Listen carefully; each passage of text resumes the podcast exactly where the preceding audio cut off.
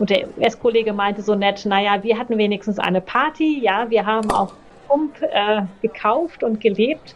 Aber uns ging es wenigstens gut. Ihr Deutschen, ihr habt immer schön gespart und sozusagen ihre, eure Ersparnisse dem Rest der Welt äh, zur Verfügung gestellt, damit sie damit von euch Güter kaufen konnten. Und in der Finanzkrise hat sie dann gemerkt, okay, ein Großteil dieser äh, Forderungen haben wir da nicht zurückbekommen.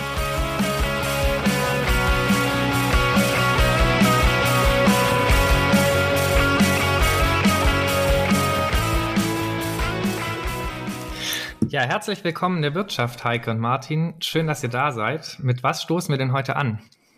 Ähm, aus Erkältungsgründen heute leider nur mit einem Tee. Bei mir ist es auch ein Tee. Okay, ich habe immer einen Radler dabei, weil es ja schon ein bisschen später ist. Zum Wohl. Prost. Herzlich willkommen zu unserer 52. Folge in der Wirtschaft. Wir wollen mit euch die Vielfalt der Wirtschaftswissenschaften kennenlernen und dafür sprechen wir mit Expertinnen aus verschiedenen Bereichen der Wirtschaftswissenschaften über ihre Forschung und über aktuelle und gesellschaftlich relevante Themen. Martin und Felix, das bin ich, stehen heute hinter der Bar und Heike Jöpkes ist bei uns zu Gast. Hallo Heike, schön, dass du da bist. Hallo Martin, hallo Felix. Ich freue mich auch und bin ganz gespannt. Ja, hallo auch von meiner Seite. Heike, ich würde dich kurz vorstellen. Du bist Professorin an der Hochschule für Technik und Wirtschaft in Berlin und mhm. hast vorher am EMK der Hans-Böckler-Stiftung gearbeitet, wo du auch heute noch Mitglied im wissenschaftlichen Beirat bist. In deiner Forschung beschäftigst du dich vor allem mit preislicher Wettbewerbsfähigkeit und den Auswirkungen von globalem Handel auf den wirtschaftspolitischen Gestaltungsspielraum. Dabei fokussierst du dich vor allem auf Deutschland und Europa. So, und wir wollen heute mit dir vor allem über den internationalen Wettbewerb sprechen und darüber, wie Deutschland in diesem Wettbewerb dasteht. Und damit würden wir auch direkt anfangen, oder Felix? Genau, und ähm, dann direkt auch mit unserer Einstiegsfrage. Wie stehen denn Länder ökonomisch miteinander im Wettbewerb? Also um was konkurrieren sie denn eigentlich? Mhm. Ähm, wir verwenden den Begriff immer Wettbewerbsfähigkeit eines Landes, aber im Grunde geht es ja eigentlich um die Unternehmen in den Ländern, die im Wettbewerb mit Unternehmen in anderen Ländern stehen. Trotzdem ist es spannend, eben dann grundsätzlich zu gucken, was sind denn die Rahmenbedingungen von Unternehmen in Deutschland im Vergleich zu denen in anderen Ländern. Und deswegen ist es auch interessant, sich eben die Wettbewerbsfähigkeit über alle Branchen, über alle Bereiche anzusehen und deswegen sozusagen sowas wie die Wettbewerbsfähigkeit Deutschlands anzugucken. Mhm. Aber im Grunde meint es die Wettbewerbsfähigkeit deutscher Unternehmen in dem Land. Und das heißt quasi, ein Unternehmen wäre wettbewerbsfähig, wenn es in seinem Sektor Produkte günstiger verkaufen kann oder bessere Produkte herstellt als andere Unternehmen? Also was macht da die Wettbewerbsfähigkeit aus? Ähm, die Wettbewerbsfähigkeit, also wir gucken sozusagen einerseits ähm, darauf, welche preislichen Wettbewerbsfaktoren haben wir und welche nicht preislichen Wettbewerbsfaktoren haben wir. Und bei den nicht preislichen spielt eine ganze Menge eine Rolle, nämlich also die Qualität der Produkte, die Struktur der Exporte, also was für Exportgüter werden grundsätzlich von einem Land exportiert. Äh, auch wie groß ist das Land, weil das so ein bisschen schon darüber entscheidet, wie groß sind die Unternehmen, wie, wie groß ist der eigene Markt, ähm, wie wird in dem Land besteuert, wie gut sind Institutionen, wie gut sind die Bildungseinrichtungen, subventioniert der Staat Forschung und Entwicklung, äh, wie besteuert er die Unternehmen und so weiter, ähm, weil das dann alles Auswirkungen dafür, darauf, darauf hat, wie sich die Unternehmen im internationalen Umfeld dann behaupten können. Gleichzeitig spielen aber dann eben auch diese preislichen Faktoren eine Rolle. Also ähm, zu welchen Kosten produzieren die Unternehmen in dem Land und äh, wie verhält sich, verhalten sich dann die Kosten zusammen mit dem Wechselkurs, weil das beides zusammen dann so ein bisschen darüber bestimmt, wie hoch die Margen sind, also wie viel, inwieweit die Unternehmen Preissetzungsspielräume haben oder nicht. Mhm. Äh, oder um das mal anders zu sagen, äh, gerade bei Deutschland geht es ja nicht darum, dass wir sozusagen nur versuchen, äh, möglichst billig Güter abzusetzen, sondern wir versuchen ja gerade in dem qualitativ hochwertigen Bereich auch äh, uns zu behaupten. Und das ist dann die Kombination aus Qualität der Produkte ähm, und gleichzeitig die Kosten der Produktion, die darüber entscheiden, wie leicht es ist für Unternehmen, sich international durchzusetzen oder auch wie schwer es ist. Und ähm, Kann, kannst du was dazu sagen? Ähm, du hast gerade gesagt, dass Deutschland ja eher hoherwertige Produkte produziert. Hat es für Länder einen Vorteil, höherwertige Produkte zu exportieren im Vergleich zu Produkten niedrigerer mh, hm, technologischer Anforderungen? Es ist auf jeden Fall vorteilhaft, wenn man sozusagen ähm, Produkte anbieten kann, äh, für die die Nachfrage da ist. Also die Nachfrage aus dem Ausland spielt ja auch mal eine Rolle und bei denen man dann auch so einen gewissen Preissetzungsspielraum hat, weil das ja dann über die Gewinne der Unternehmen bestimmt und aus diesen Gewinnen wird natürlich auch, kann man dann viel leichter Forschung und Entwicklung äh, finanzieren, so dass man sich dann auch mittelfristig immer besser aufstellen kann. Ähm, und es ist natürlich immer attraktiv für die Unternehmen, ähm, sozusagen das zu, zu machen, was wir monopolistischen Wettbewerb oder in Oligopol nennen, also in einem Bereich zu agieren, wo nur wenige Unternehmen Produkte anbieten, die sich mhm. auch so unterscheiden, dass man eben einen größeren Preissetzungsspielraum hat, weil das eben dann auch über, weil das einfach höhere Margen bedeutet. Und das ist ein Bereich, äh, in dem meistens dann auch die Wertschöpfung höher ist, also einfach mehr Einkommen erzielt werden äh, und damit auch besser qualifizierte Arbeitskräfte eingestellt werden können und so weiter.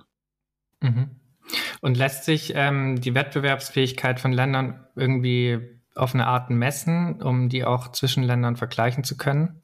Äh, ja, also das versuchen wir auch immer. Ähm, ist es allerdings in der Tat, gibt es da unterschiedliche Ansätze. Also ich versuche vor allem die preisliche Wettbewerbsfähigkeit von Ländern zu vergleichen, wo man sich dann nur anguckt, wie hat sich dann der reale effektive Wechselkurs entwickelt. Also das ist sozusagen, da guckt man sich genau an, wie hat sich der Wechselkurs entwickelt, wie haben sich die Kosten und Preise im Land entwickelt in Relation zu dem Land, in das man exportiert und äh, kann darüber dann was darüber sagen, inwieweit sich zumindest die preisliche Wettbewerbsfähigkeit von Unternehmen in einem Land verbessert oder verschlechtert hat.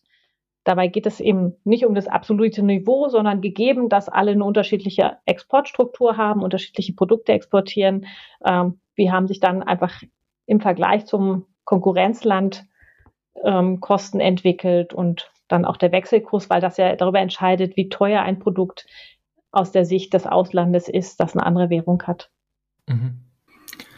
Und ähm, würdest du sagen, dass ein hohes Maß an internationaler Wettbewerbsfähigkeit an sich erstrebenswert ist? Oder was, welches Ziel steht eigentlich da dahinter? Oder warum ist das erstrebenswert für ein, ein Land oder eine Branche? Es, es, bringt die Unternehmen natürlich in eine sehr angenehme Position, wenn ich weiß, im, sozusagen, je, je besser sich meine preisliche Wettbewerbsfähigkeit im Vergleich zum Ausland entwickelt hat, umso größer ist mein Preissetzungsspielraum. Ich kann dann also so ein bisschen entscheiden, ähm, möchte ich meine, ja, möchte ich einfach meine Gewinne steigern lassen oder möchte ich einfach noch mehr Marktanteile im Ausland erzielen und deswegen diesen ähm, Preissetzungsspielraum nur teilweise für meine Gewinne nutzen und aber teilweise eben auch, um einfach mein Produkt attrakt zu attraktiveren Preisen verkaufen zu können. Ähm, insofern ist man dann einfach in der besseren Position. Es ist viel besser, als wenn man merkt, oh, man ist nur noch konkurrenzfähig, wenn man seine Preise reduziert in einer Weise, die dann nicht mehr kostendeckend ist. Dann, das kann man ja nur vorübergehend machen, sonst würde man einfach früher oder später äh, dann so hohe Verluste machen, dass man auch aus dem Markt aussteigen muss. Und wenn man in, in, dieser anderen Position ist, dass man im Vergleich zum Nachbarland ähm, einfach eine bessere Preisentwicklung hatte, dann kann man eben sich überlegen, möchte ich Marktanteile ausdehnen oder möchte ich ähm, einfach höhere, von den höheren Gewinnen profitieren. Mhm. Du hast jetzt eben schon ein bisschen was gesagt, ähm, welche Faktoren die Wettbewerbsfähigkeit eines Landes beeinflussen. Vielleicht kannst du da bei den, also hast zu den nicht preislichen schon ein bisschen was erzählt. Vielleicht kannst du zu den preislichen Faktoren noch mal was sagen. Ja, was beeinflusst vor allem, zu welchen Preisen die Unternehmen ihre Produkte anbieten können auf dem internationalen Markt? Mhm. Ähm, also eine ganz wichtige Größe ist der Wechselkurs für die deutschen Unternehmen würde das dann eben bedeuten, man muss sich angucken, wie sich der Euro gegenüber den Währungen der Auslandsmärkte entwickelt. Immer wenn der Euro aufwertet, wird es eben schwerer, etwas zu exportieren. Immer wenn der Euro abwertet, wird es leichter, etwas zu exportieren, weil aus Sicht des mhm. Auslandes dann die Güter günstiger werden. Der Wechselkurs alleine reicht aber nicht, sondern den muss man in Relation setzen zu der Frage, wie haben sich Kosten und Preise im Inland entwickelt im Vergleich zum Ausland. Und bei den Kosten ist ein ganz wichtiger Kostenfaktor die Lohn- Höhe. Also sozusagen, wie haben sich so über alle Branchen oder für spezielle Branchen dann die Lohnkosten entwickelt im Durchschnitt im Vergleich zu den Lohnkosten im Ausland. Mhm. Aber natürlich spielen auch Kosten rein wie Energiekosten, Kosten für Zulieferungsprodukte und so weiter. Mhm. Ähm, jetzt vielleicht nochmal äh, diese Beobachtung, die du genannt hast, welche Faktoren zu einer Wettbewerbsfähigkeit beitragen oder welche besonders wichtig sind. Gilt das für alle Länder gleichermaßen oder sind zum Beispiel die Schwerpunkte in Ländern des globalen Südens andere als bei uns? Oh, das ist äh, jetzt kompliziert zu beantworten.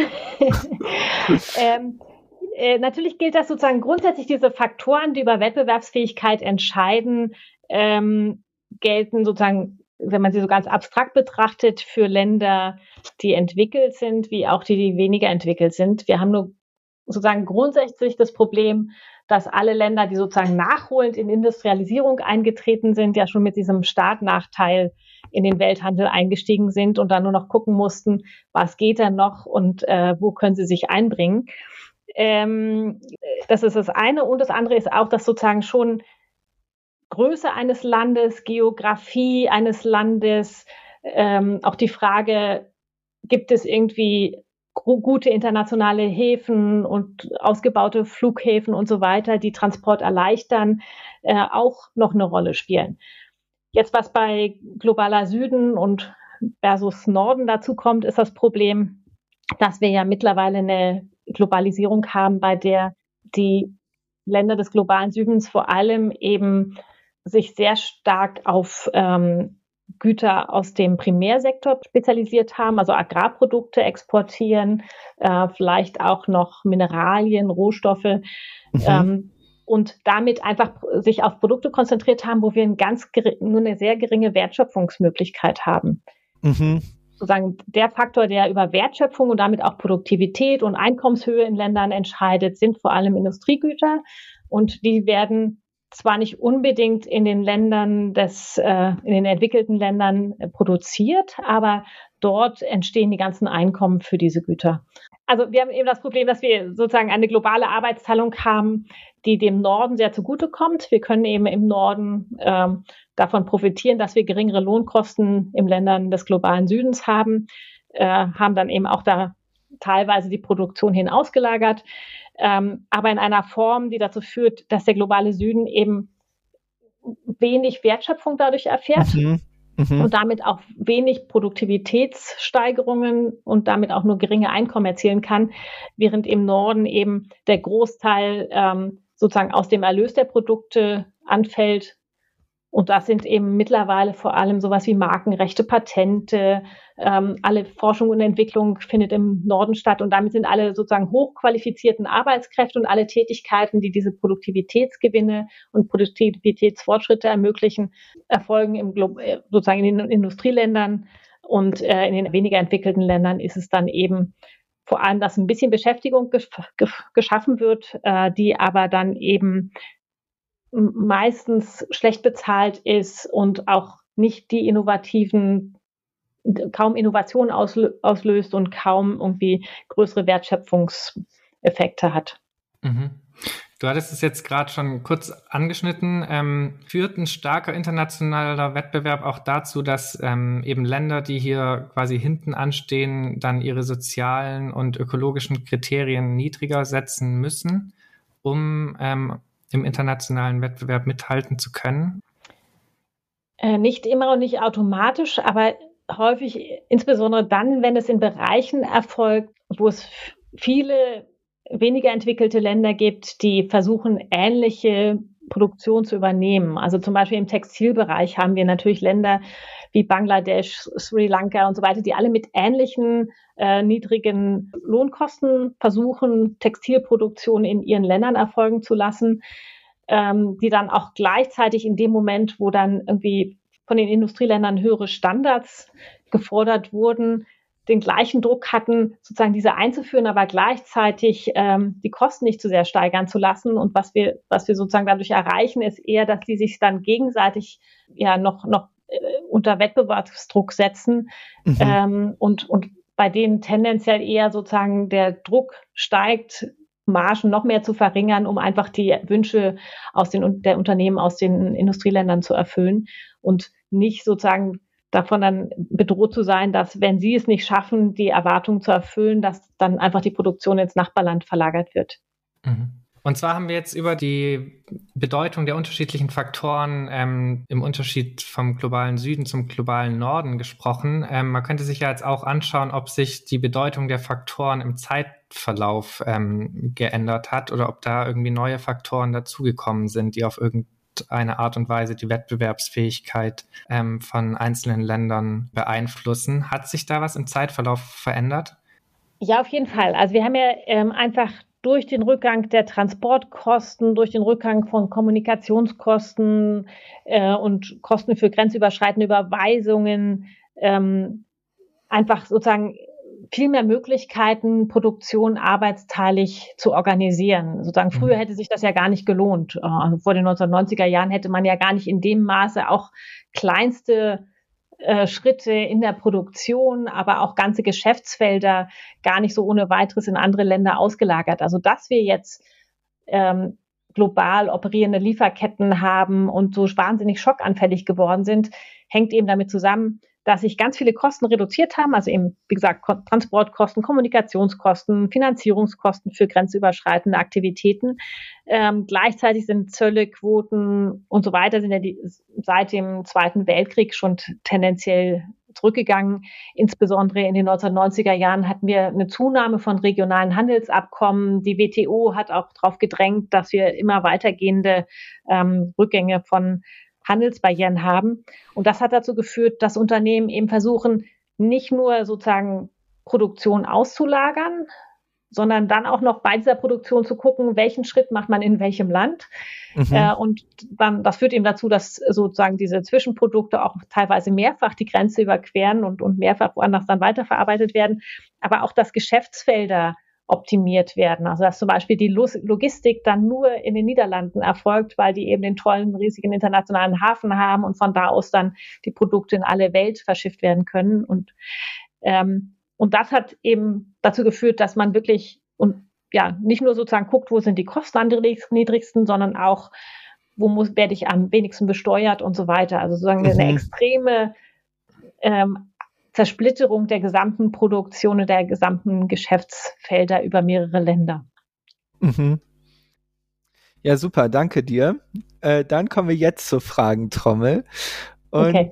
genau, zur Erklärung. Wir geben dir kurze Sätze, zwei Auswahlmöglichkeiten oder Fragen oder Satzanfänge und du entscheidest dich schnell und intuitiv für eine Antwort, ohne darüber groß nachzudenken und mhm. am besten auch ohne Kommentare. Äh, du hast auch okay. einen Joker, darfst also eine Frage überspringen. Bist du bereit? Ich hoffe. Soll ich starten, Martin? Ja, fang mal an.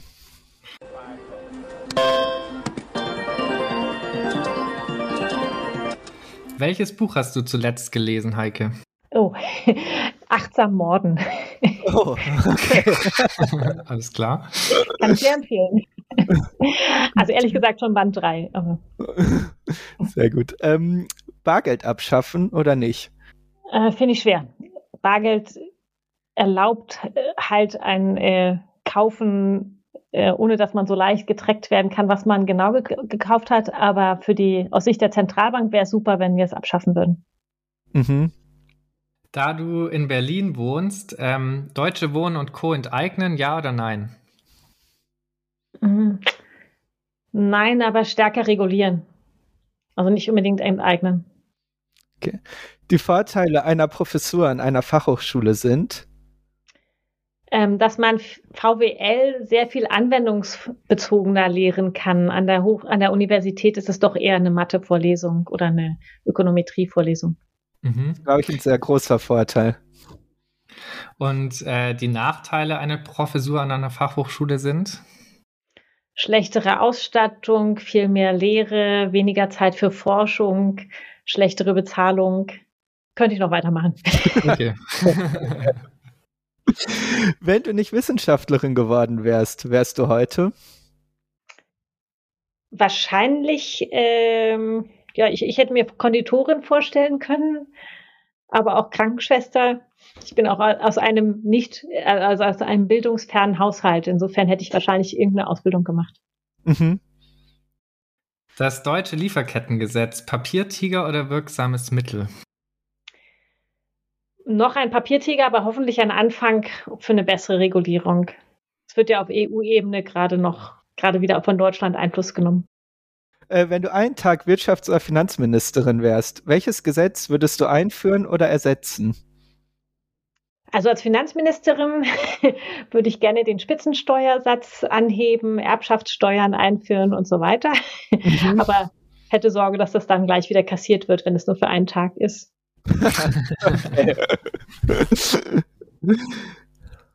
dann Green Growth oder Degrowth?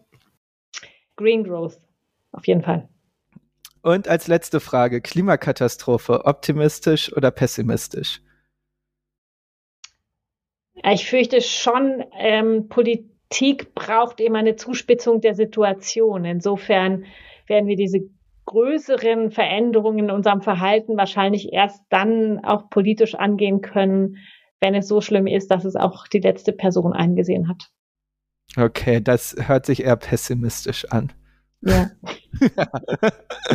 Danke dir, dass du dich darauf eingelassen hast. Ja, gerne. okay, dann machen okay. wir weiter. Genau. Dann kommen wir zu unserem zweiten Themenblock und ähm, wir hatten es schon öfters angesprochen. Jetzt wollen wir nochmal konkreter auf Deutschland blicken, da dein Fokus ja auch vor allem auf Deutschland und Europa liegt in deiner Forschung. Ähm, und zwar mit unserer Frage, hat Deutschland im internationalen und europäischen Vergleich ähm, eigentlich eine hohe Wettbewerbsfähigkeit? Ähm, wir haben zumindest, ja, auf jeden, also ich würde das bejahen, aber es ist sozusagen nicht ganz einfach, weil es sozusagen schon aus meiner Brille so erfolgt. Mhm. Ähm, ähm, also sozusagen, wenn man Unternehmen befragen würde, würde, würden die bestimmt sagen, das ist gar nicht so ganz klar, weil wir ein Standort sind mit relativ hohen Lohnkosten, starker Regulierung, äh, vielen Auflagen für die Produktion. Ähm, ich würde trotzdem sagen, dass wir sehr wettbewerbsfähig sind, was man ja auch einfach daran sehen kann, dass wir uns im internationalen Wettbewerb anscheinend sehr gut durchsetzen können.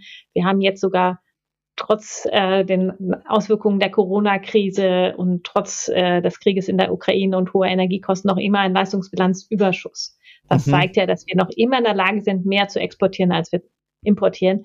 Und das ist ja was, was Deutschland eigentlich für die gesamte Nachkriegsperiode charakterisiert. Mhm. Also insofern einfach daran gemessen, ja.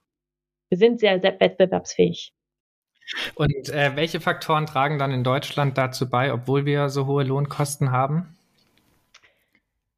Ähm, wir haben das Glück, dass wir ähm, sehr stark auf grundsätzlich schon Güter gesetzt haben im Industriebereich, ähm, die sich durch Qualität auszeichnen, für die es auch eine große Nachfrage immer im Rest der Welt gegeben hat äh, und weiterhin gibt.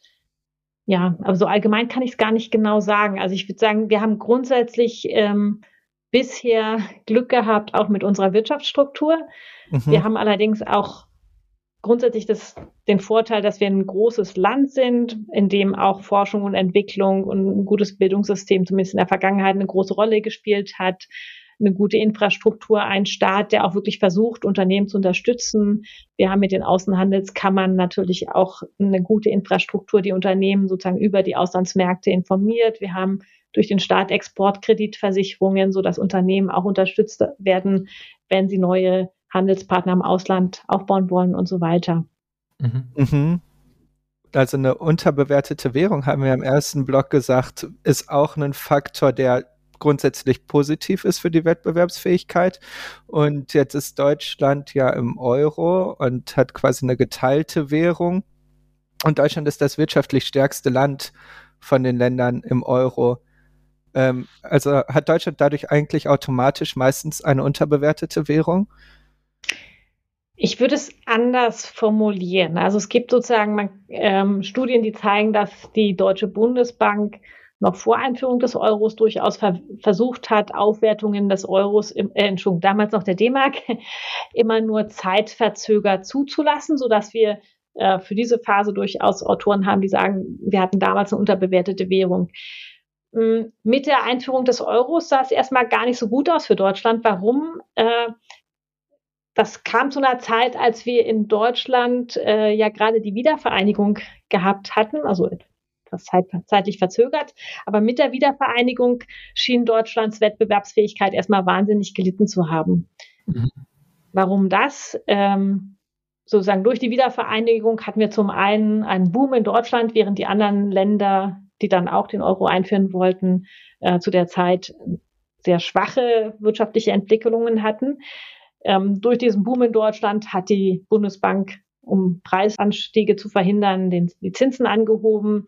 Das hat dazu geführt, dass wir ganz viel Kapitalflüsse rein nach Deutschland hatten, weg aus den anderen Ländern, deren Währungen konnten sie dann nicht mehr in dem europäischen Währungssystem halten. Also zu der Zeit hat man versucht, Währungen gegeneinander zu stabilisieren.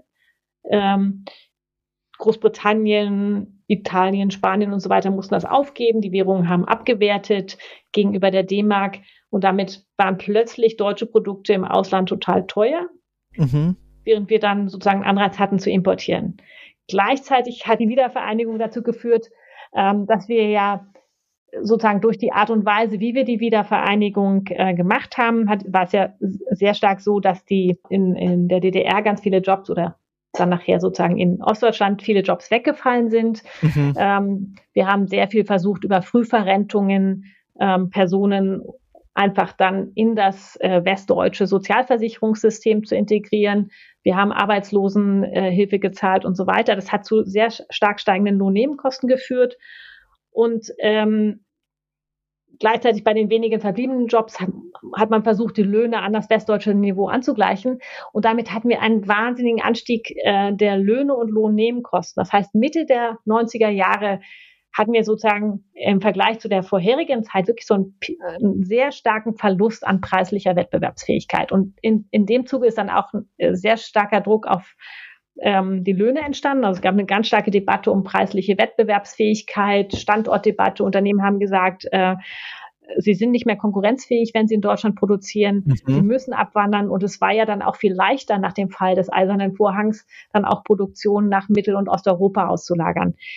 Insofern ist, ist sozusagen äh, diese Phase der 90er Jahre ist eine, wo das eben anfängt, dass wir einen ganz starken Druck auf die Löhne bekommen, ähm, mhm.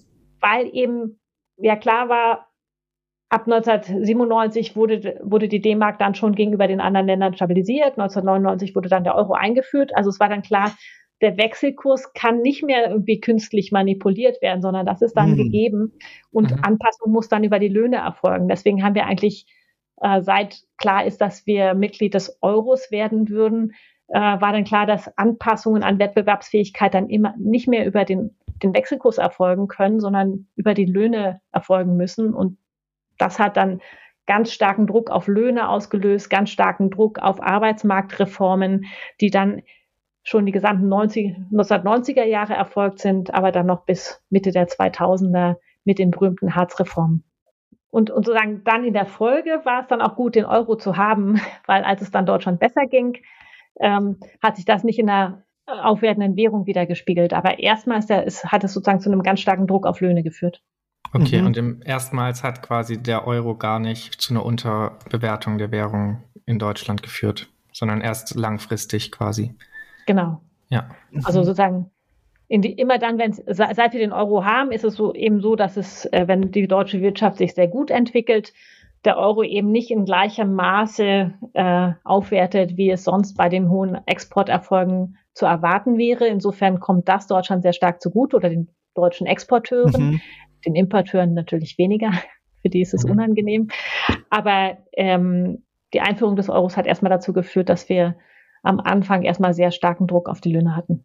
Mhm. Ja, sehr spannend auf jeden Fall. Das äh, war mir auf jeden Fall nicht so bewusst äh, im Vorfeld. Ähm, und dazu haben wir eigentlich noch eine Frage und zwar zu diesen Reformen, die du angesprochen hast. Also du hast gesagt, äh, ab den 90er Jahren gab es äh, Reformen und dann gab es die berühmten Hartz-Reformen Anfang der 2000er Jahre. Und diese Reformen hatten ja eigentlich gemeinsam, dass sie den Arbeitsmarkt liberalisiert haben, um dadurch die Wettbewerbsfähigkeit Deutschlands zu steigern. Hat das funktioniert? Na, es hat auf jeden Fall dazu geführt, dass wir eine Lohnentwicklung hatten, die im Vergleich zu allen anderen Ländern im Euroraum ja unglaublich äh, gedämpft war, wenn man es so ausdrücken möchte. Also die Reallöhne Löhne sind ja zwischen äh, 2000 und 2007 sogar zurückgegangen leicht, während mhm. alle anderen Länder im Euroraum steigende Löhne und Lohnstückkosten hatten. Äh, und das hat dazu geführt, dass Deutschlands preisliche Wettbewerbsfähigkeit ähm, gegenüber diesen anderen Ländern im Euroraum eben immer weiter gestiegen ist. Und so stark gestiegen ist, dass wir immer noch auf einem sehr dicken Puffer sitzen. Also wir haben ja seit mhm. der Finanzkrise eine bessere Lohnentwicklung. Ähm, aber die war eben jetzt auch nicht so überwältigend, sondern war sozusagen, hat sich mehr angenähert der Lohnentwicklung in den anderen Ländern, sodass wir immer noch einen Puffer haben und immer noch sozusagen mehr Lohnentwicklung haben könnten, ohne dass es direkt äh, diese diese Kumulation von verbesserter preislicher Wettbewerbsfähigkeit sofort kompensieren würde. Mhm. Und würdest du sagen, dass äh, diese Maßnahmen, also eben die Liberalisierung des Arbeitsmarktes, um die Lohnkosten niedrig zu halten, damals ähm, notwendig waren? Also waren die alternativlos? Ähm, also ich glaube schon, dass man sich sozusagen, dass man sich überlegt, sozusagen Mitte der 1990er Jahre, dass man da wirklich, sieht man wirklich auch in den Daten diese unglaubliche Verschlechterung. Ähm, insofern musste da irgendwie darauf reagiert werden und Deutschland musste auch darauf reagieren, weil es ja nicht nur, wir haben ja sozusagen offiziell das nicht nur begründet mit, äh, wir müssen was tun, damit die Unternehmen wieder wettbewerbsfähig sind, sondern wir hatten ja auch das wirklich das Problem steigender Sockelarbeitslosigkeit. Also mit jeder Krise hatten wir eine höhere Arbeitslosigkeit. Deswegen muss ich auch eine Sache korrigieren. Also diese Arbeitsmarktreformen haben nicht erst in den 1990er Jahren eingesetzt, sondern schon natürlich ab den 70ern, weil wir schon nach den Ölpreisschocks ähm, das Problem hatten, dass immer wenn es eine Krise gab, ist eben Arbeitslosigkeit gestiegen und wir haben dann eben sehr schnell auch das Problem von Langzeitarbeitslosigkeit bekommen. Und mhm. jede weitere Krise hat sozusagen diesen Sockel an Arbeitslosigkeit nochmal erhöht. Mhm. Deswegen hatte man wirklich das Gefühl, man muss auch was tun, ähm, weil es nicht sinnvoll schien, dass so viele Leute dann arbeitslos werden und dann Gefahr laufen, langzeitarbeitslos zu werden. Ähm, und ich glaube sozusagen, ich, ich finde jetzt nicht alle Reformen gut, aber mein Gefühl wäre, dass damals dann die Harzreformen eigentlich gar nicht mehr notwendig waren. Also wenn man sich das anguckt, hatten wir schon bevor der Einführung der Harzreform ähm, hatten wir diesen durch die Vereinigung bedingten Anstieg äh, von Lohnstückkosten, das ist sozusagen dieses Maß, wie man das sich angucken kann, hatten wir schon wieder kompensiert. Die Harzreform haben sozusagen nochmal zusätzlich ähm, dazu geführt, dass wir eine sehr starke Lohnspreizung bekommen haben, und zwar auch eine Lohnspreizung nach unten. Also es ist, sagen, ähm, es, man kann auf verschiedene Weise zeigen, dass wirklich dann auch Löhne gefallen sind für bestimmte Personengruppen. Also durch die Einführung von Minijobs und Midi-Jobs hatten wir mhm. natürlich plötzlich so ganz schlecht bezahlte Jobs im Teilzeitbereich. Ähm, und wir sehen, dass dann auch sozusagen gering qualifizierte wirklich deutlich schlechter bezahlt wurden als vorher und dass da wirklich die sozusagen nicht nur sozusagen Lohnspreizung nach oben möglich war, sondern eben auch in den unteren Bereich. Mhm. mhm. Genau, du hattest es ähm, jetzt vorhin schon angesprochen, dass man ja auch daran sieht, dass Deutschland international gesehen wettbewerb oder sehr wettbewerbsfähig ist, dass es so einen hohen, hohen Leistungsbilanzüberschuss hat. Ähm, es wird auch immer mal wieder gesagt, Deutschland wäre Exportweltmeister. Also wir exportieren mhm. mehr in andere Länder, als wir aus denselben Ländern oder aus anderen Ländern ähm, importieren. Ähm, warum ist denn, es wird ja auch oft kritisiert, warum ist ein hoher Leistungsbilanzüberschuss ähm, auch problematisch? Wenn es doch Exportweltmeister äh, heißt und es erstmal sehr positiv klingt. Genau, es ist, äh, klingt auch positiv. Es ist sozusagen auch ähm, eigentlich ganz angenehm für unser Land und, und Personen in unserem Land. Es ist nur sehr unangenehm für den Rest der Welt. Warum? Also zum einen heißt es ja, wir schaffen äh, in Deutschland mehr Beschäftigung, als es eigentlich unserer Nachfrage entsprechen würde. Und dass diese sozusagen das Umgekehrte ist dann im Rest der Welt. Die würden vielleicht gerne mehr Personen beschäftigen können, äh, würden gerne selber sozusagen die Produkte herstellen und ja, kaufen sie aber stattdessen aus Deutschland. Ähm, das ist so das eine. Ähm, das andere ist, dass wir dadurch, dass wir das ja schon eigentlich die gesamte Nachkriegsphase tendenziell ähm, Leistungsbilanzüberschüsse hatten, haben wir ja immer auch ähm, gleichzeitig sozusagen Kredite an das Ausland vergeben, damit die unsere Produkte kaufen konnten. Wir haben also quasi das finanziert und damit mhm. ähm, haben wir immer mehr Finanztitel aus dem Rest der Welt erworben. Wir sind Nettogläubiger gegenüber dem Rest der Welt. Mhm. Und diese Nettogläubigerposition liegt nach Berechnung des IWFs äh, mittlerweile bei so ungefähr 50 Prozent, also ein bisschen mehr als 50 Prozent des Bruttoinlandsproduktes. Also wow. wir halten so mehr als zwei Billionen US-Dollar Forderungen netto gegenüber dem Rest der Welt. Und diesen Forderungen stehen natürlich Verbindlichkeiten der anderen gegenüber. Es ist immer netter, der Gläubiger zu sein als der Schuldner. Äh, mhm. Es heißt aber eben auch, dass wir sozusagen äh, ja das Problem haben, dass wir nur dann äh, sozusagen diese Schulden auch eintreiben können, solange es den anderen gut genug geht. Und wir haben dann immer mal wieder Krisen in der Welt, wo das eben nicht passiert. Also wo wir dann merken, dass auch der dem Gläubiger geht es immer nur so gut, wie der Schuldner zumindest die Zinszahlungen zahlen kann. Mhm. Und ja, das heißt, eigentlich kann das System ja nicht dauerhaft wirklich funktionieren. Aber es würde nicht funktionieren, dass alle Deutsch äh, Länder sich so verhalten wie Deutschland, aber auch so wie Deutschland sich verhält, ist es ja darauf angewiesen, äh, dass irgendwie diese Schulden der Gläubiger irgendwie auch zurückgezahlt werden. Oder mhm. ist das ein Denkfehler? Äh, naja, was wir ja weltweit im, in der Vergangenheit gesehen haben, ist, dass es immer wieder Umschuldungsabkommen geben muss äh, mhm. und sozusagen, beziehungsweise, dass Gläubiger ihre Forderungen abschreiben müssen. Ein US-Kollege hat es mal so nett formuliert, ähm, USA ist ja ein Netto-Schuldnerland, die eben mehr, mehr importieren, als sie exportieren und deswegen immer mehr Schulden angehäuft haben, hauptsächlich gegenüber China, aber auch gegenüber Deutschland. Und der US-Kollege meinte so nett, naja, wir hatten wenigstens eine Party, ja, wir haben auf Pump äh, gekauft und gelebt, aber uns ging es wenigstens gut. Ihr Deutschen, ihr habt immer schön gespart und sozusagen ihre, eure Ersparnisse dem Rest der Welt äh, zur Verfügung gestellt, damit sie damit von euch Güter kaufen konnten. Und in der Finanzkrise habt ihr dann gemerkt, okay, ein Großteil dieser äh, Forderungen haben wir da nicht zurückbekommen. Die steckten dann halt eben auch in diesen äh, Finanzderivaten und äh, Subprime äh, Kreditverpackungen und so weiter und sind dann halt einfach wertlos geworden. Mhm. Also man mhm. hat nicht nur sozusagen Umschuldungsabkommen, sondern muss auch einfach immer mal wieder solche Forderungen abschreiben. Dann vielleicht noch eine Nachfrage dazu. Also, da wir jetzt ja schon festgestellt haben, dass nicht alle Länder so einen Leistungsbilanzüberschuss haben können, als einfach nicht möglich ist, gibt es internationale Regelungen dafür, wie hoch ein Leistungsbilanz Überschuss sein darf, so ähnlich wie so Schuldenregeln innerhalb der EU, dass man das auch reguliert? Also wir haben nur innerhalb ähm, der EU in der Tat auch so Vorschriften. Und da hat Deutschland darauf gedrängt, dass äh, Überschussländer einen höheren Überschuss haben dürfen als die Defizitländer. Also wir dürfen mhm. bis zu sechs Prozent Überschuss haben. Das war zu der Zeit, als das vereinbart wurde, hatten wir gerade so ungefähr sechs Prozent des BIPs Leistungsbilanzüberschuss. ist das natürlich. Haben wir darauf gedrängt. Defizitländer haben andere.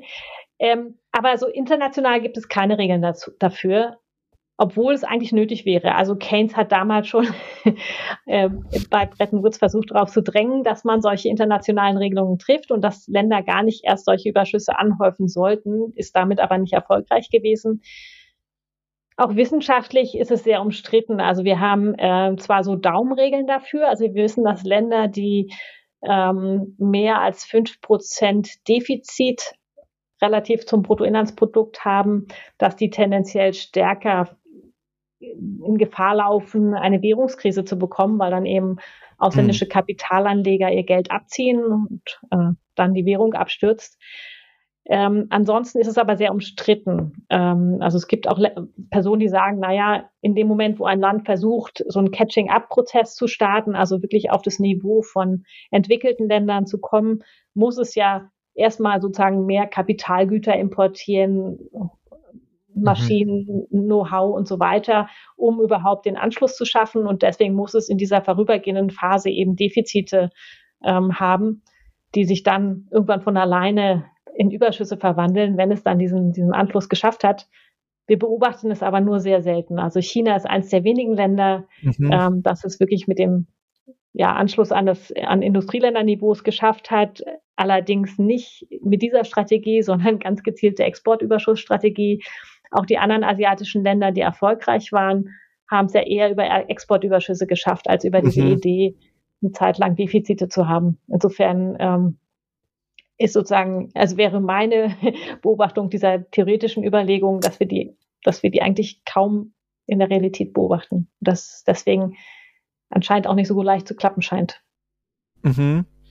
Ähm, genau, wir, um nochmal auf den deutschen Leistungsbilanzüberschuss zurückzukommen, von dieser internationalen Debatte her. Äh, da haben wir nämlich noch zwei Fragen für, an dich von Till van Treek, der zuletzt bei uns zu Gast war.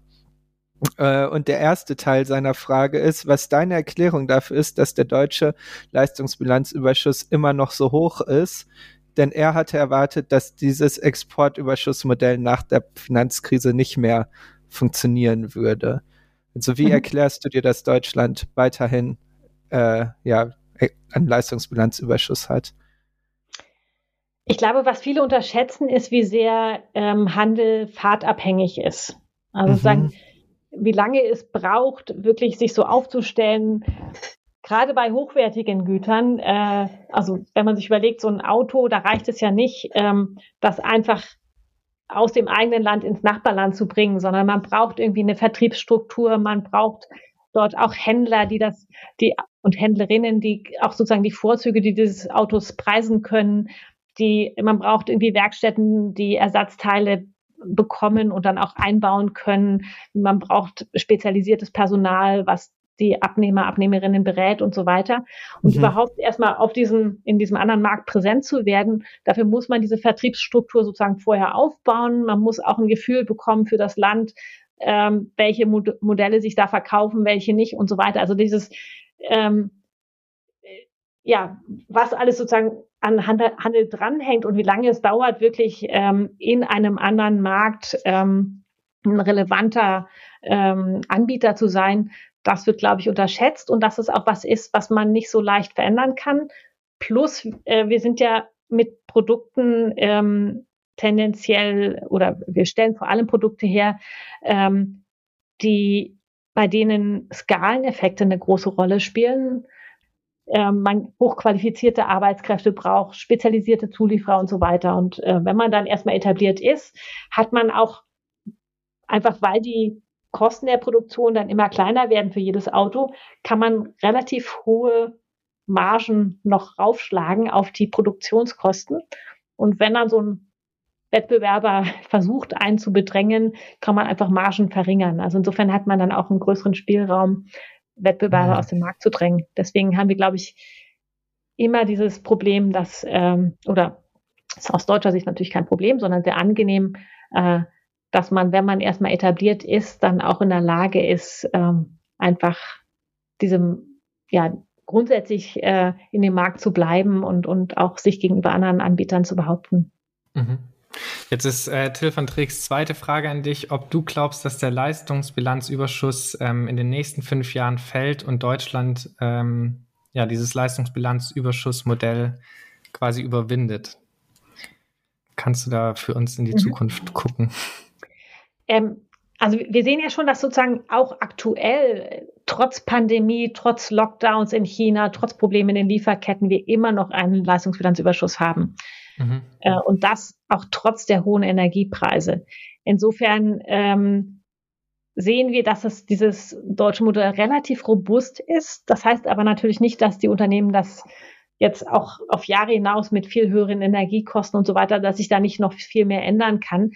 Äh, ich glaube nur sozusagen grundsätzlich haben wir den Vorteil zum einen, dass die Unternehmen in der Vergangenheit relativ hohe Gewinne hatten und auch relativ äh, viel Spielraum hatten für Forschung und Entwicklung und noch einen Staat haben, der ja auch sehr stark versucht, Unternehmen jetzt unter die Arme zu greifen, ähm, dass zumindestens eine, eine Restrukturierung auch der bisherigen Arbeit, sehr arbeitsteiligen globalen Produktion möglich ist, äh, die trotzdem sie noch wettbewerbsfähig lassen würde. Das wird nicht für alle Unternehmen gelten.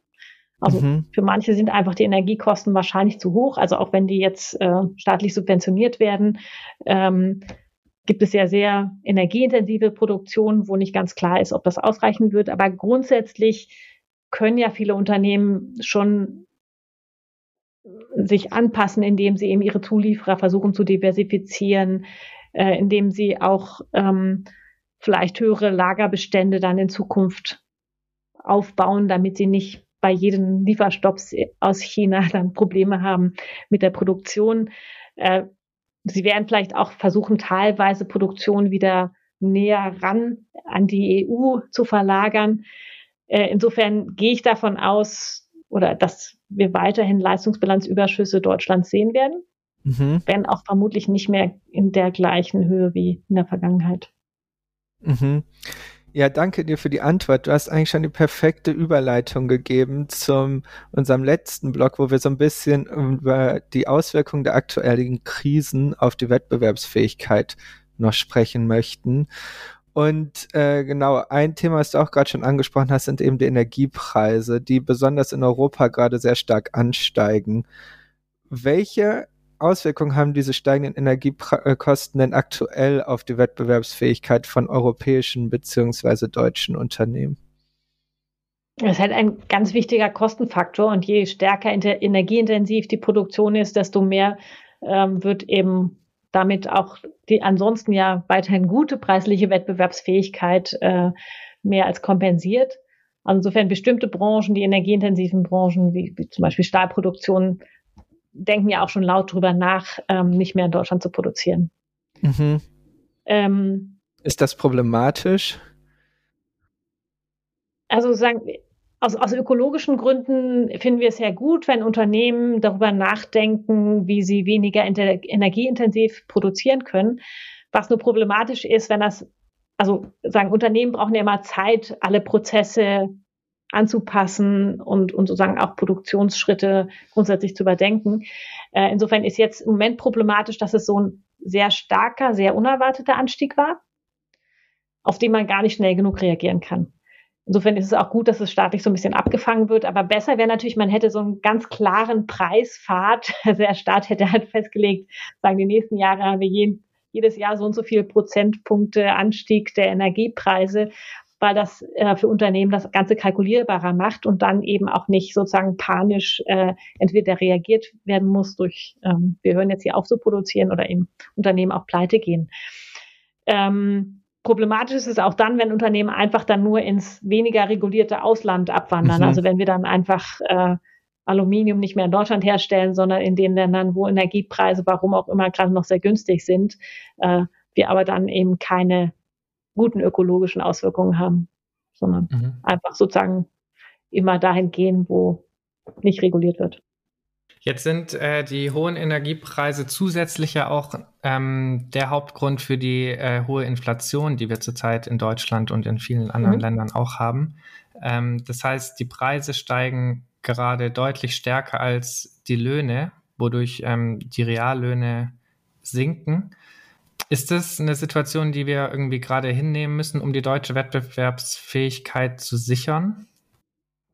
Ähm, naja, also wir sind sowieso als äh, die Arbeitnehmer und Arbeitnehmerinnen sind sowieso in einer blöden Situation. Wir haben ja ähm, im, im, Gegensatz zum neoklassischen Modell des vollständigen Wettbewerbs sind wir in einer Welt, wo eigentlich alle Unternehmen irgendwie Marktmacht in geringeren oder größerem Ausmaß haben. Das heißt, ähm, wir würden es ohnehin wahrscheinlich nicht schaffen, Löhne so stark steigen zu lassen, dass die Reallöhne auch steigen, sondern Unternehmen mit Marktmacht in Oligopolen, in monopolistischer Konkurrenz können immer sozusagen diese steigenden Kosten überwälzen auf die Preise. Insofern würden dann einfach die Preise für Güter steigen, zumindest in Deutschland. Ähm, mhm. Also insofern sozusagen schon national würde man es gar nicht schaffen, Reallohnlöhne irgendwie zu sichern.